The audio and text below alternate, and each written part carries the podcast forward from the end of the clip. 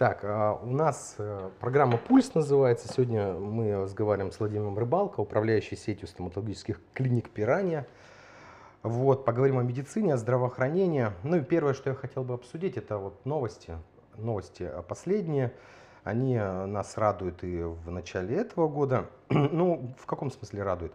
Я имею в виду, что их меньше не становится, и это больше, наверное, конфликты, проблемы, которые есть в медицине.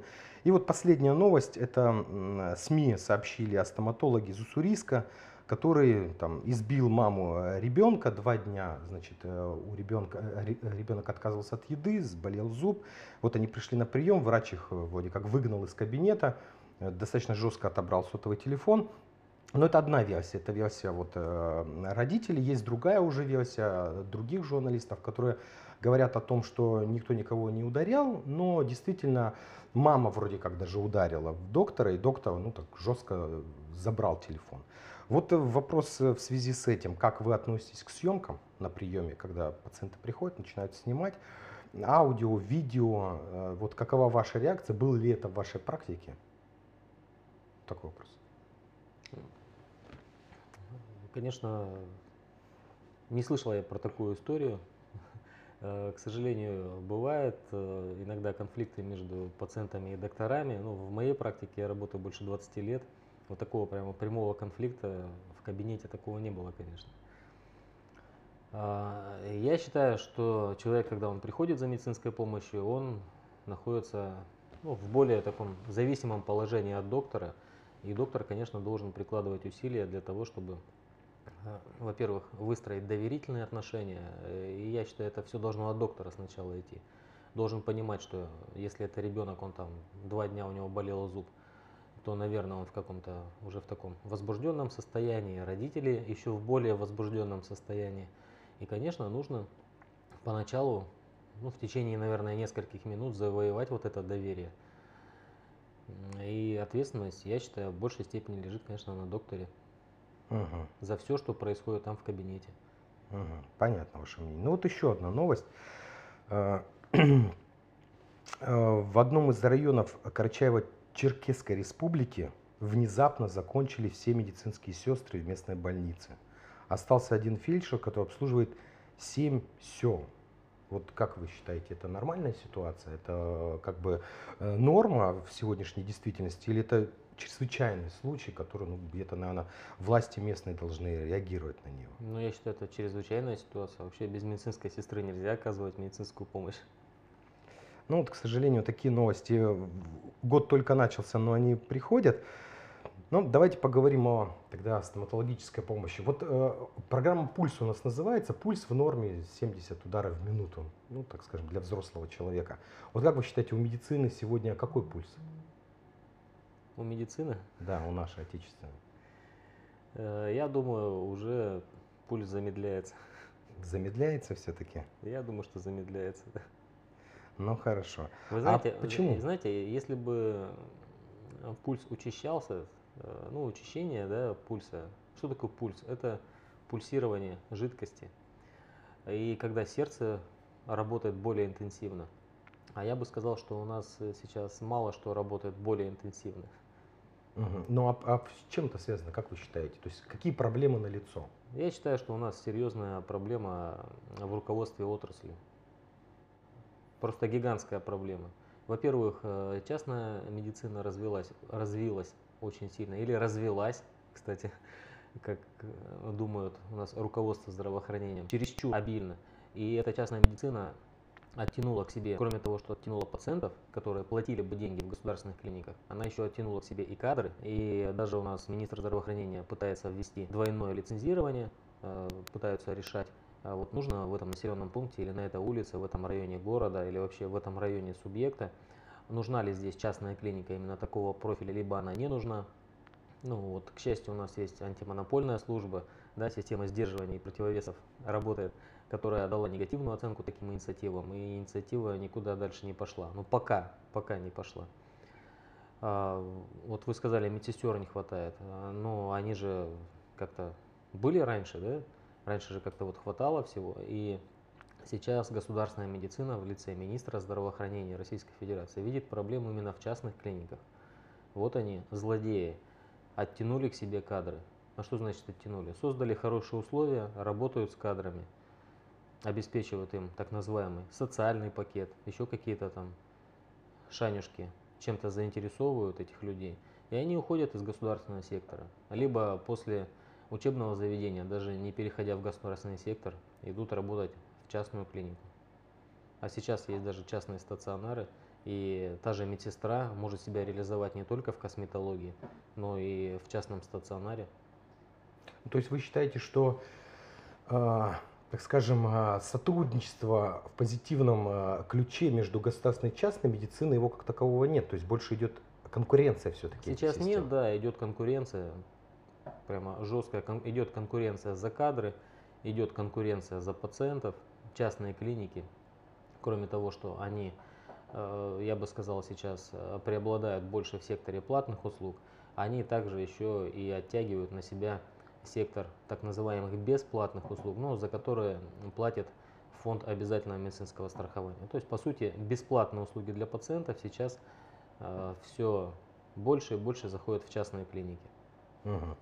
Вот вы сказали, что проблема в здравоохранении в кадрах. Вот э, на этот аргумент я бы вам привел ам, такую информацию. Экспертные клубы России в Санкт-Петербурге, в Новосибирске, в Иркутске провели вот ряд таких дискуссионных встреч, и, так скажем, общее их мнение было таково, что принципе сегодня ресурсы в системе здравоохранения есть. Есть, э, значит, э, ну, какие-то решения, есть поддержка государства, но основная, самая большая проблема российской медицины – это менеджмент. Вот вы согласны с этой точкой зрения?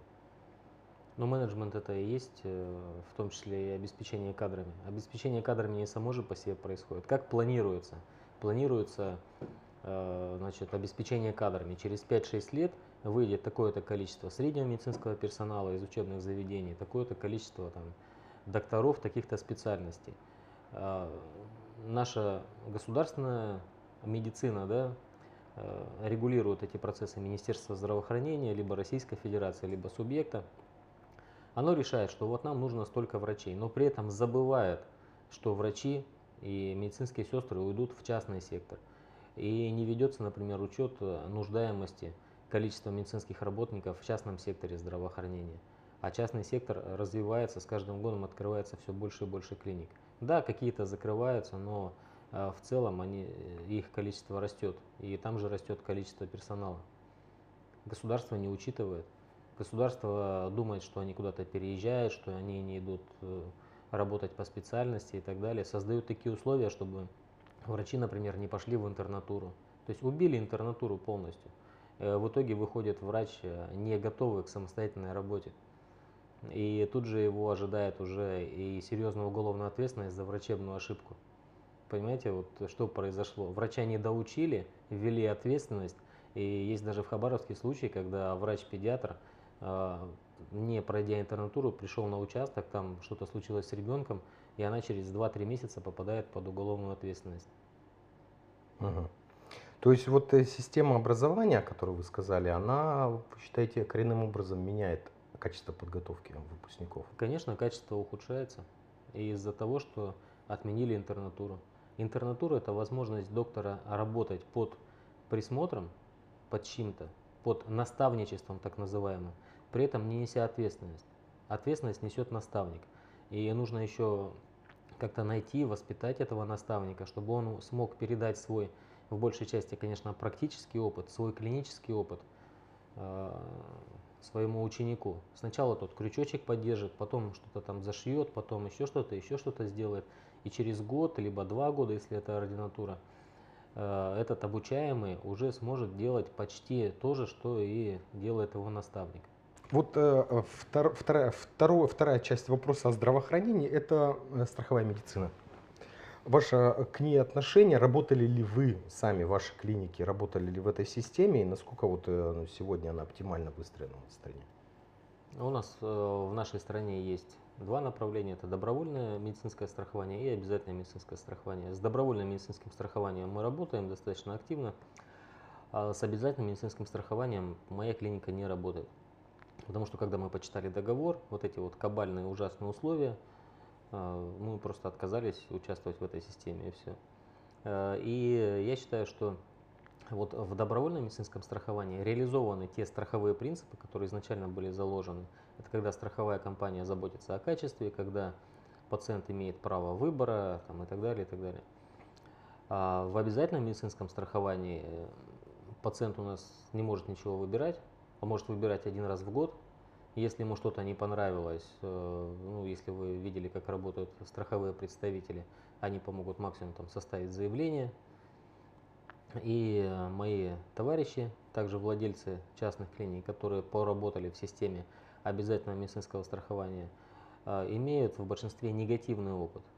То есть очень низкие тарифы, Э, которые вроде бы как э, даже не обеспечивают э, ну, возможность какого-то развития, да, максимум покрывает рентабельность, но кроме все бы можно было бы и так работать, но кроме этого в системе обязательного медицинского страхования для клиник существуют гигантские штрафы. Мы не понимаем, как выживают бюджетные организации, например, при каких-то недостатках в оформлении дотации, даже в недостатках в оформлении медицинской карты или даже, скажем, в недостатках оказания медицинской помощи, но которые существенно или даже никак не повлияли на здоровье пациента.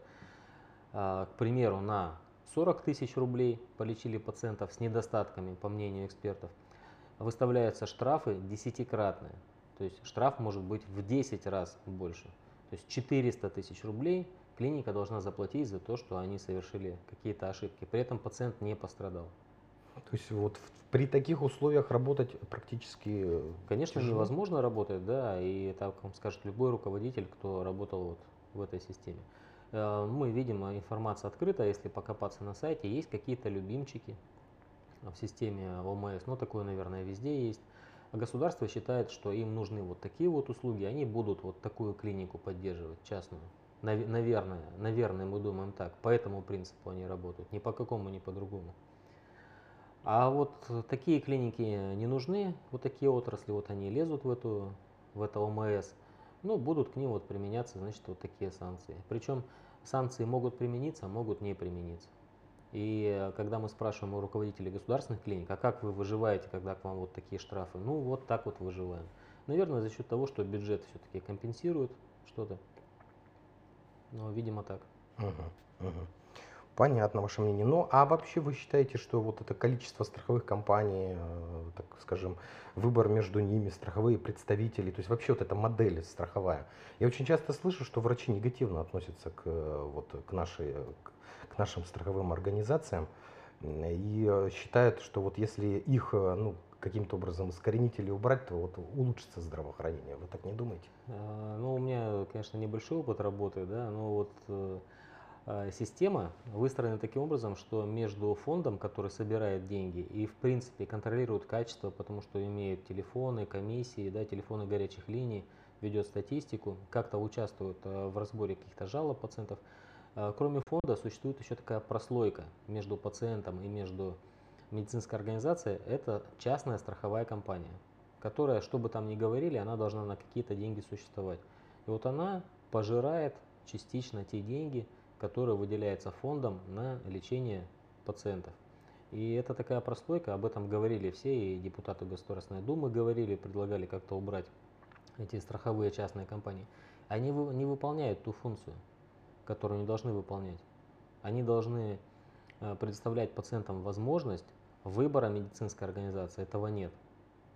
Должны контролировать качество этого тоже нет. И что это за такой контроль качества? А давайте мы сейчас штраф выпишем. Что это медицинская организация от этого лучше будет работать, что ли? Угу. Ну вот, э, кстати говоря, да, совсем недавно выступала министр здравоохранения Скворцова и сказала о том, что вот наша система здравоохранения является эталонной в мире, трехуровневая система. Вы с этим согласны? Ну, вы знаете, я плохо знаю, какие там в мире существуют другие системы, поэтому не могу ничего сказать о других, но э, в нашей есть что улучшать. Угу. И мы, например, помним же, как работало раньше здравоохранение. Э, сейчас финансируется посещение. Если мы говорим об обязательном медицинском страховании, там какой-то законченный случай оплачивается – а раньше доктор получал заработную плату, и неважно, какое количество он людей принял. Ну, это все-таки система, так скажем, я бы сказал, современного менеджмента, в зависимости от объемов, от качества полной работы стимулирует. Только вот а, Ну, получается вот в на дере- зарплатах вот, как ну, это вот в, дере- отражается. вот в деревне-то нету такого количества пациентов, а доктор там должен находиться. Как вот это решать? И сейчас у нас губернатор ездит, об этом президенту рассказывает. А что, министр не знал о том, что в населенном пункте, где есть там тысяча человек, там нужен полный набор докторов, нужна полная поликлиника, такая же, как и на- в поселке на 10 тысяч человек. Что нужен педиатр, стоматолог, там скорая помощь. Что этого не знали, что ли? Ну, вот сейчас собираются менять систему финансирования как раз-таки э, районных э, участковых всех этих поликлиник, больниц. Когда там уже не стало врачей, когда у нас перестали готовить, например, зубных врачей. Вот зубной врач, чтобы вы знали, это специалист со средним образованием. Он может лечить детей, он может чуть-чуть протезировать, он может удалять зубы, лечить зубы. Знаете, это зубной врач. А, Вот я закончил институт, я получил специализацию. Я, допустим, могу делать коронки на зубы, я не могу вырывать зубы. Я не могу детей лечить, я не могу даже зубы лечить, я могу только делать коронки на зубы. Ну, я ортопед, например. А зубной врач может делать все. И раньше а, в малонаселенных таких а, районах, а, в малочисленных населенных пунктах работали зубные врачи. Пот- Потом такой специальности не стало.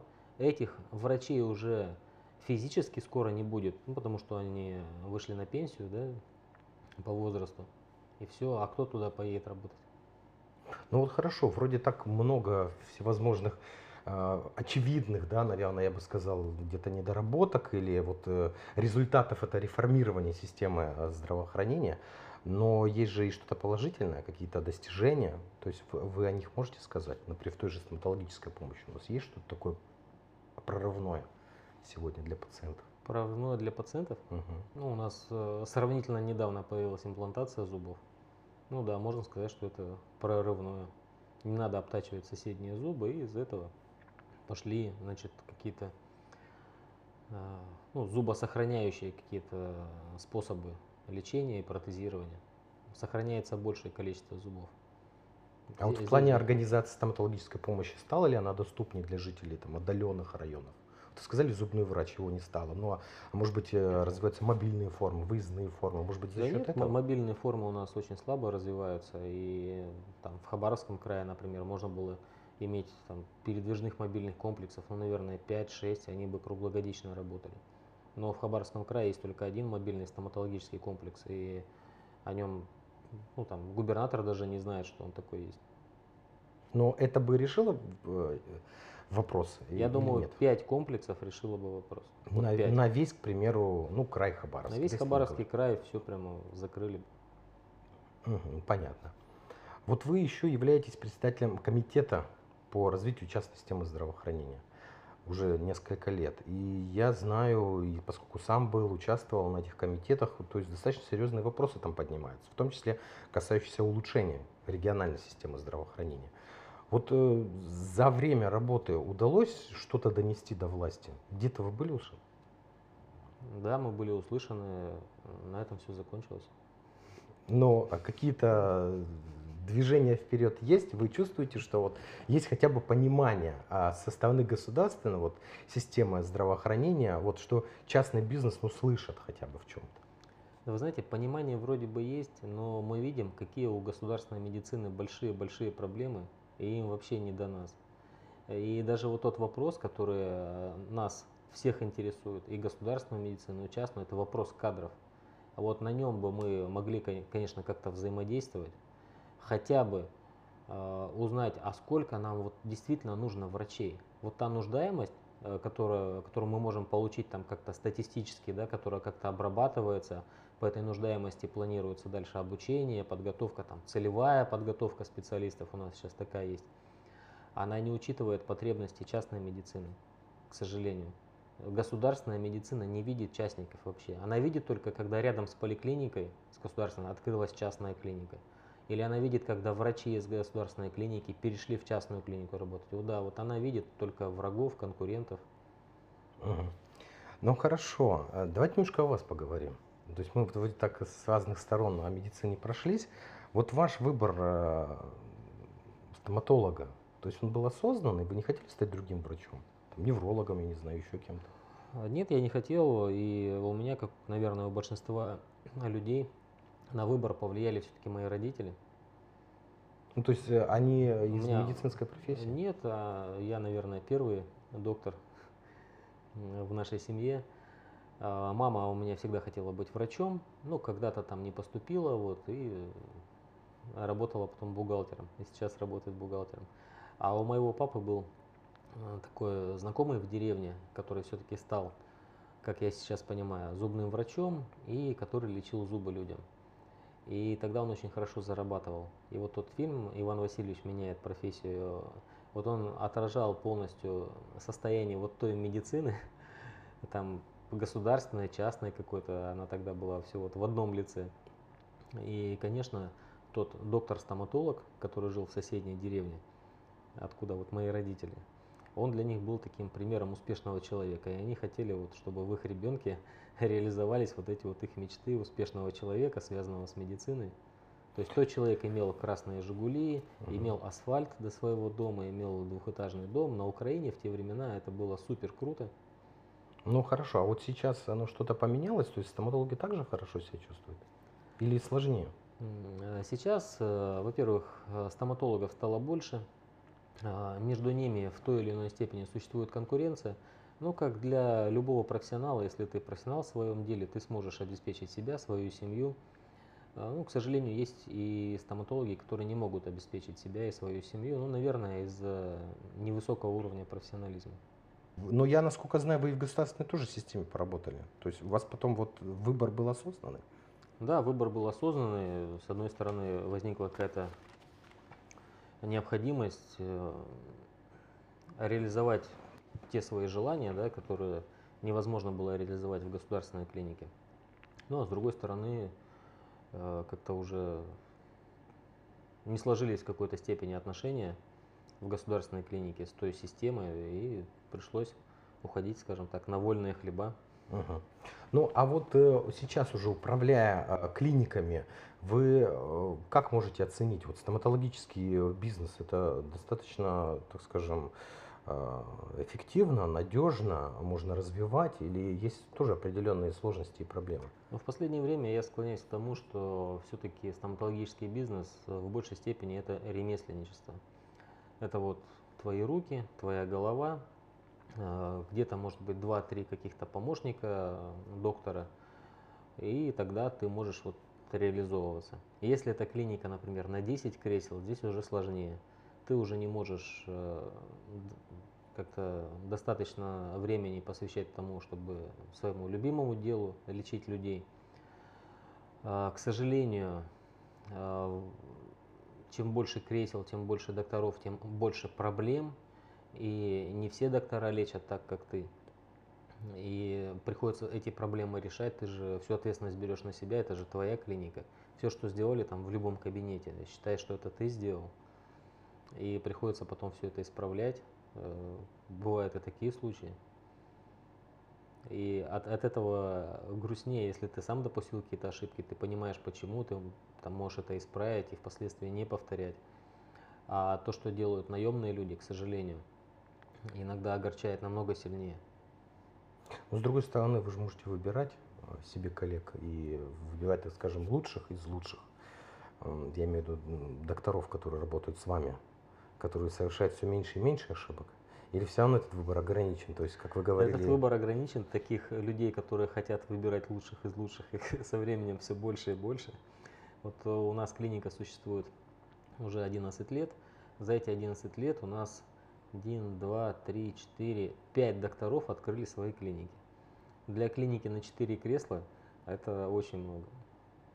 Мгм. То есть конкуренция, как я понимаю с ваших слов, она, она все дальше возрастает. То есть ее, ее меньше не становится. И доктора хотят, особенно стоматологи, открывать свои клиники. То есть это сегодня доступно, я так понимаю, при ну, каких-то вложениях вполне э, не сильно больших. То есть можно открыть свой кабинет там, на один, два, там, три кресла да, и заниматься частной практикой. Тем более, если доктора э, пользуются, так скажем, да, спросом со стороны пациентов. Да. Мгм. Я бы сейчас, может быть, с большим удовольствием работал просто на одном кресле 6 часов. Наверное, зарабатывал те же самые деньги. Ну, да- давайте не 6, может быть, там 12 часов бы, наверное, все-таки работал. Но Хорошо. только вот лечебной работой занимался. А вот э, вы для продвижения своей клиники используете, сейчас это очень все актуально и обсуждаемо, социальные сети? А Я не использую социальные сети вот э, в том, ну, в том смысле, да, о котором вы говорите. Ну, а вообще считаете, это как бы позиция правильная? Вот рекламировать услуги медицинские, рекламировать врача, какая-то разъяснять какие-то ситуации, да, ну, то есть вести с ними вот такой диалог в социальных сетях? Или это все-таки, ну, так скажем, э, очень индивидуально и для определенной категории, так скажем, докторов и услуг? Ну, если раньше были газеты, да, основными средствами массовой информации, потом появилось телевидение, да, то сейчас э, время же не стоит на месте, да, сейчас социальные сети. Ну, я, наверное, уже становлюсь каким-то старым и социальным сетям уделяю мало времени. Ну а вот новостные ленты вы отслеживаете от того же там регионального Минздрава, допустим, от фонда УМС, там, от правительства, ну я имею в виду вот этот со- социальный блок, то есть что делается, то есть есть там полезная информация, которую бы вы сказали, да, действительно, очень вот э, своевременно я ее получил, очень оперативно. Ну, то, о чем Билеты в театр, например, вот вы участвовали в розыгрыше на аккаунтах Минздрава?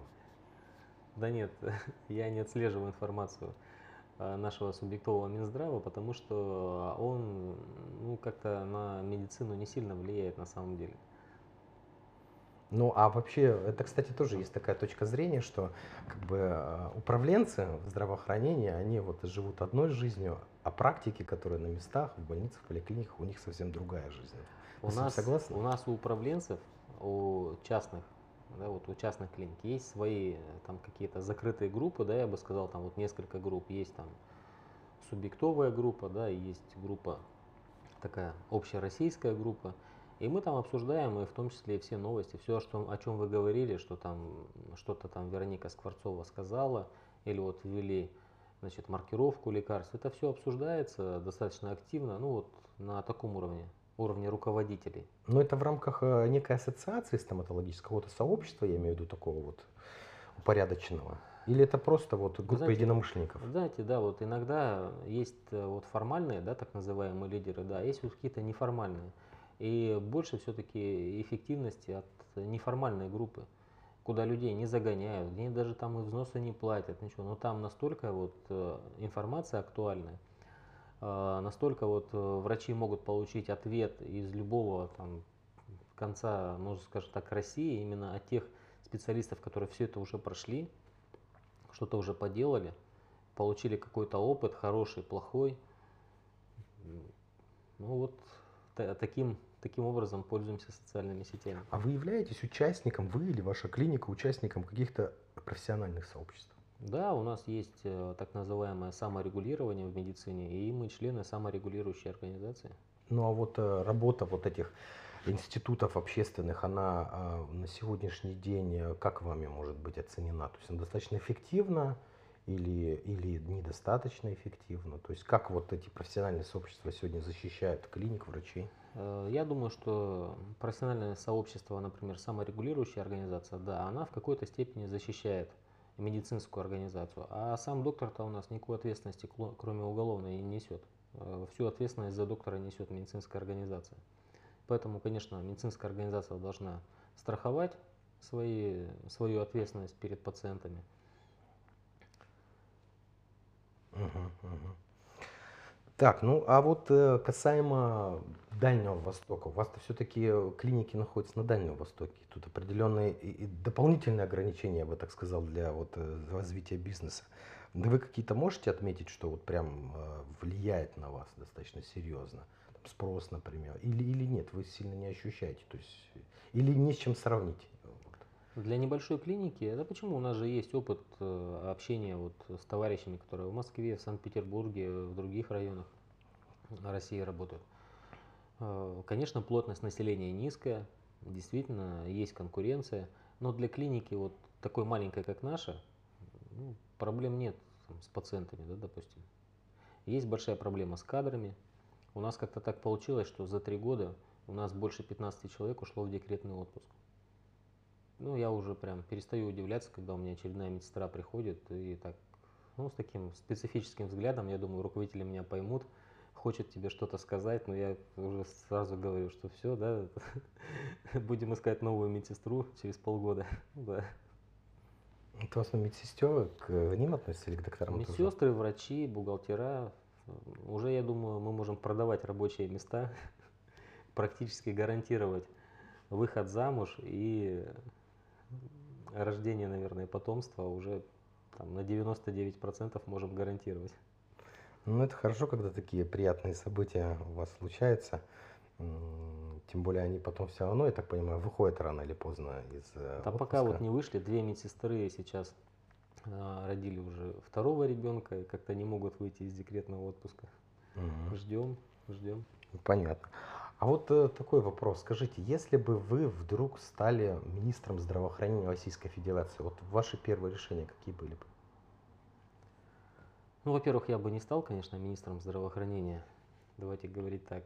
А вопросы, которые, вот, на которые я считаю вот, необходимо прямо обратить внимание, я бы, конечно, что-то сделал с тем, чтобы в системе ОМС не было вот этой вот прослойки э, частной страховой медицины.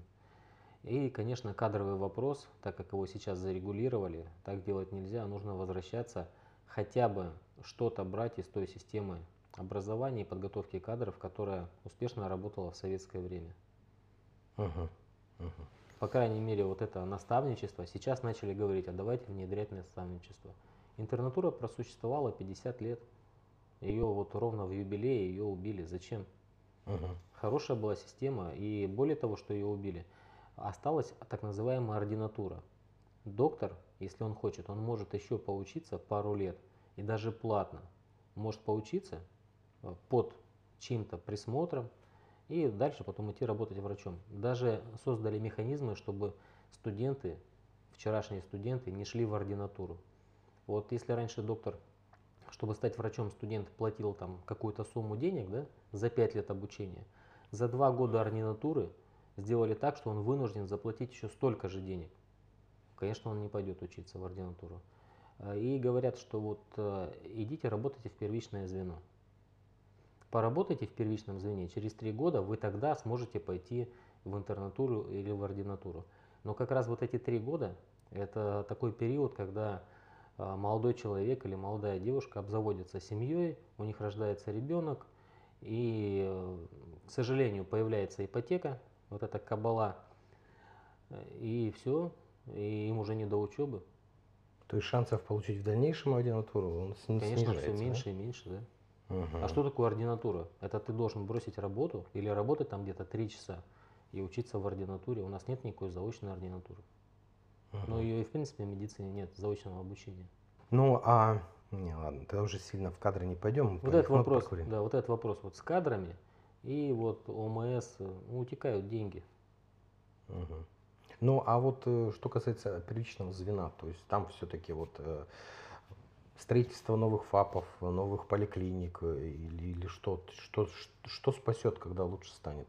Так вот, хотя бы по вашим ощущениям. Или все-таки вот эти мобильные комплексы должны туда прийти, или, или что там должно, или все-таки опять все, все на кадры. То есть стройками э, решить этот вопрос полностью нельзя. Ну, я а, ду- я- первичное звено, да, про, я- про я- первичное Да, звено. я думаю, что лечат все-таки не помещения, да, ФАПы, а лечат люди. Если раньше, а, чтобы молодые люди поехали на север, вот как меня родители Мгм. уехали когда-то в Якутию работать за длинным рублем, и у них еще была такая возможность купить автомобиль, сейчас не заинтересуешь людей, в принципе, вот этим миллионом, да, э, на него и машину не купишь, ну, скажем так, нормальную по современным меркам. Ну, есть Так. же едут жители СНГ, например, мы же видим, они приезжают к нам и лечат. И уже не только в районных больницах, поликлиниках, э, в городских. То есть есть люди, кто заинтересован. Но уже, уже все, сделали вывод о том, что программа «Земский доктор», она не сработала так, как хотелось бы изначально, чтобы она сработала. Сейчас уже увеличили и возраст врачей для программы, И сумму увеличивают, и сумму субъекты увеличивают, и почему-то все равно доктора не едут в те районы. А, Потому что в тех районах эта проблема такая более широкая. А Социальной инфраструктуры-то там нет.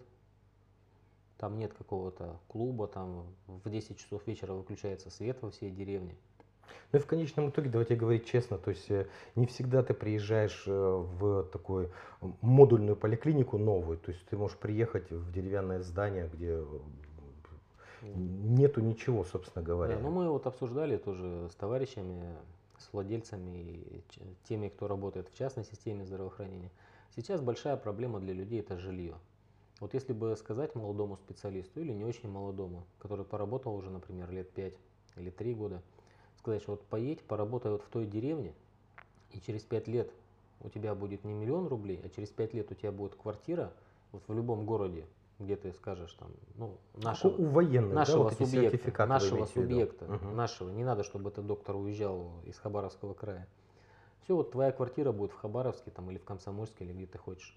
Ну, пусть будет это однокомнатная квартира. Мы же знаем, что стоимость этой однокомнатной квартиры, ее себестоимость, если убрать все составляющие, скажем так, темные да, этой стороны, она не намного превышает э, 1 миллион рублей. Там за миллион триста, за миллион пятьсот можно построить хорошую однокомнатную квартиру в Ну, если вы Хабаровск. говорите, что это семья, и она быстро, семья начинает строиться, то, на, наверное, однокомнатная слишком мало, надо хотя бы на двухкомнатную рассчитывать. Да вы знаете, Хотя бы с я, чего-то я могу начать, вы рассказать, да, в как виду, мы да? начинали, да? Однокомнатные квартиры, своей, своей однокомнатной квартиры, даже самой маленькой, будет достаточно для счастья на первые несколько лет. И потом из однокомнатной квартиры проще расти даже с помощью той же ипотеки. Сейчас и ипотека стала дешевле. То есть ты переезжаешь, э, продаешь однокомнатную квартиру, переезжаешь в двухкомнатную, немного доплачиваешь, пусть даже через ипотеку. Это было бы хорошее подспорье. Ну, То есть почему? жилищный вопрос вы считаете один из таких И, центровых? да, единственная морковка, вот, которую сейчас можно повесить, чтобы человек шел да, за ней, э, это уже не деньги, это вот только жилье осталось. всё. Понятно. А вот жесткие правила, инструкции, это, это не то, да?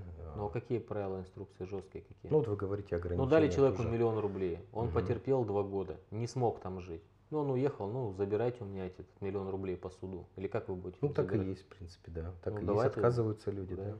Есть и такое, да. Кто-то Приехали, поработали, деньги, да. уехали. да. Медсестра, вот у нас медсестра приходила на работу, ей дали 500 тысяч. Ну, она обрадовалась, да, приехала. Ей дали общежитие, туалет на улице. Она пожила там какое-то время, месяц-два.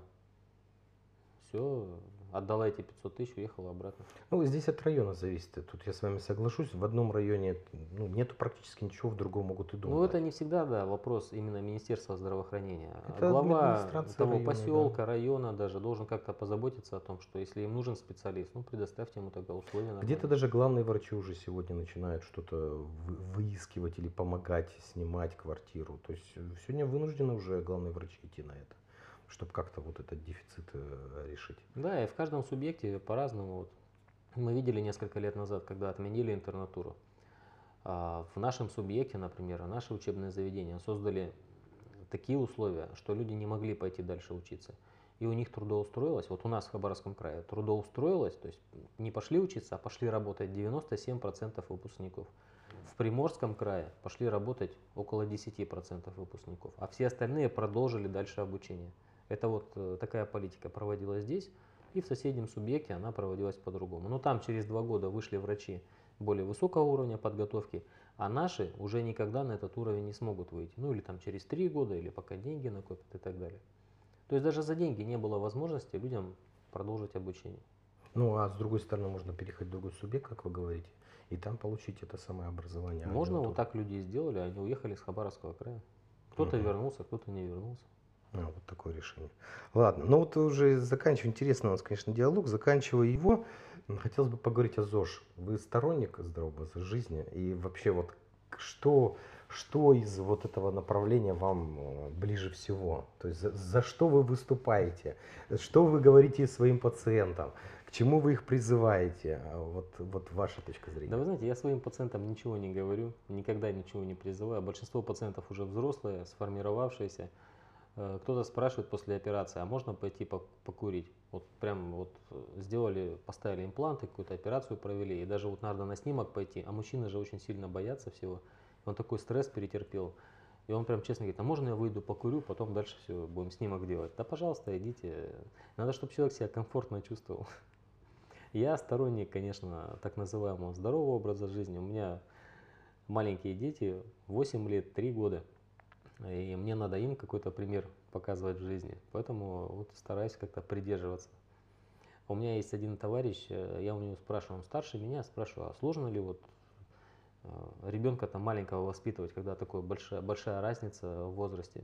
Он мне такую фразу интересную сказал, говорит, нет, не сложно, сложно только по утрам на скакалке прыгать, потому что невозможно ребенка заставить заниматься спортом, когда ты сам не занимаешься. Так проснулись утром, вместе делаете зарядку, и не надо его там, повышать голос, заставлять его что-то делать. Ну вы сами со скакалкой-то прыгаете? Я со скакалкой не прыгаю дома. Но с, с, с горки съезжаете, спускаетесь, С горки съезжаю, на да, велосипеде есть, э, катаетесь. Да, мои дети знают, что я там занимаюсь там каким-то спортом, приходят со мной иногда на тренировки, если они хотят ходить, не хотят не ходить, сами дети там куда-то ходят. Ну вот э, уже последний тогда вопрос, наверное, даже не вопрос, а пожелание, пожелание нашим слушателям, зрителям. Вот как доктора-стоматолога, что, что бы вы могли пожелать или сказать вот э, в плане, там, не знаю, гигиены, профилактики или в плане того, чтобы долго-долго сохранять свои зубы здоровыми? А, Вот, вот э, какое правило, может быть, одно золотое нужно выполнять, или их два-три, э, вот на ваш взгляд? Ну, чтобы сохранить зубы здоровыми, наверное, необходимо чистить зубы. Я вам скажу честно, вот я, наверное, не самый дисциплинированный человек, но я не всегда вечером чищу зубы. Вот. Немногие люди могут признаться, э, я не всегда вечером чищу зубы. Не все люди могут признаться об этом кому-то, да. Э, Ну, я, например, попробовал, что будет с моими зубами, если я три дня не почищу зубы, или даже два дня. И все, я увидел, что это во рту такое происходит, да. Я потом вижу пациентов, я у них спрашиваю, вы зубы чистите? Да, мы чистим зубы, да, все регулярно. Но это же не так. Очень сложно себя заставить что-то сделать. Самое сложное заставить себя. И те пациенты, которые вот приходят, и если их хорошо замотивировать, объяснить им, а, и они приходят через 2-3 месяца, ты видишь, у них что-то поменялось в состоянии зубов. Да, они просто начали чистить зубы по вечерам. Поэтому обязательно утром и вечером чистите зубы. Утром чистят зубы для того, чтобы изо рта не пахло плохо. А вечером чистят зубы для того, чтобы не воспалялись десны, и для того, чтобы не портили зубы.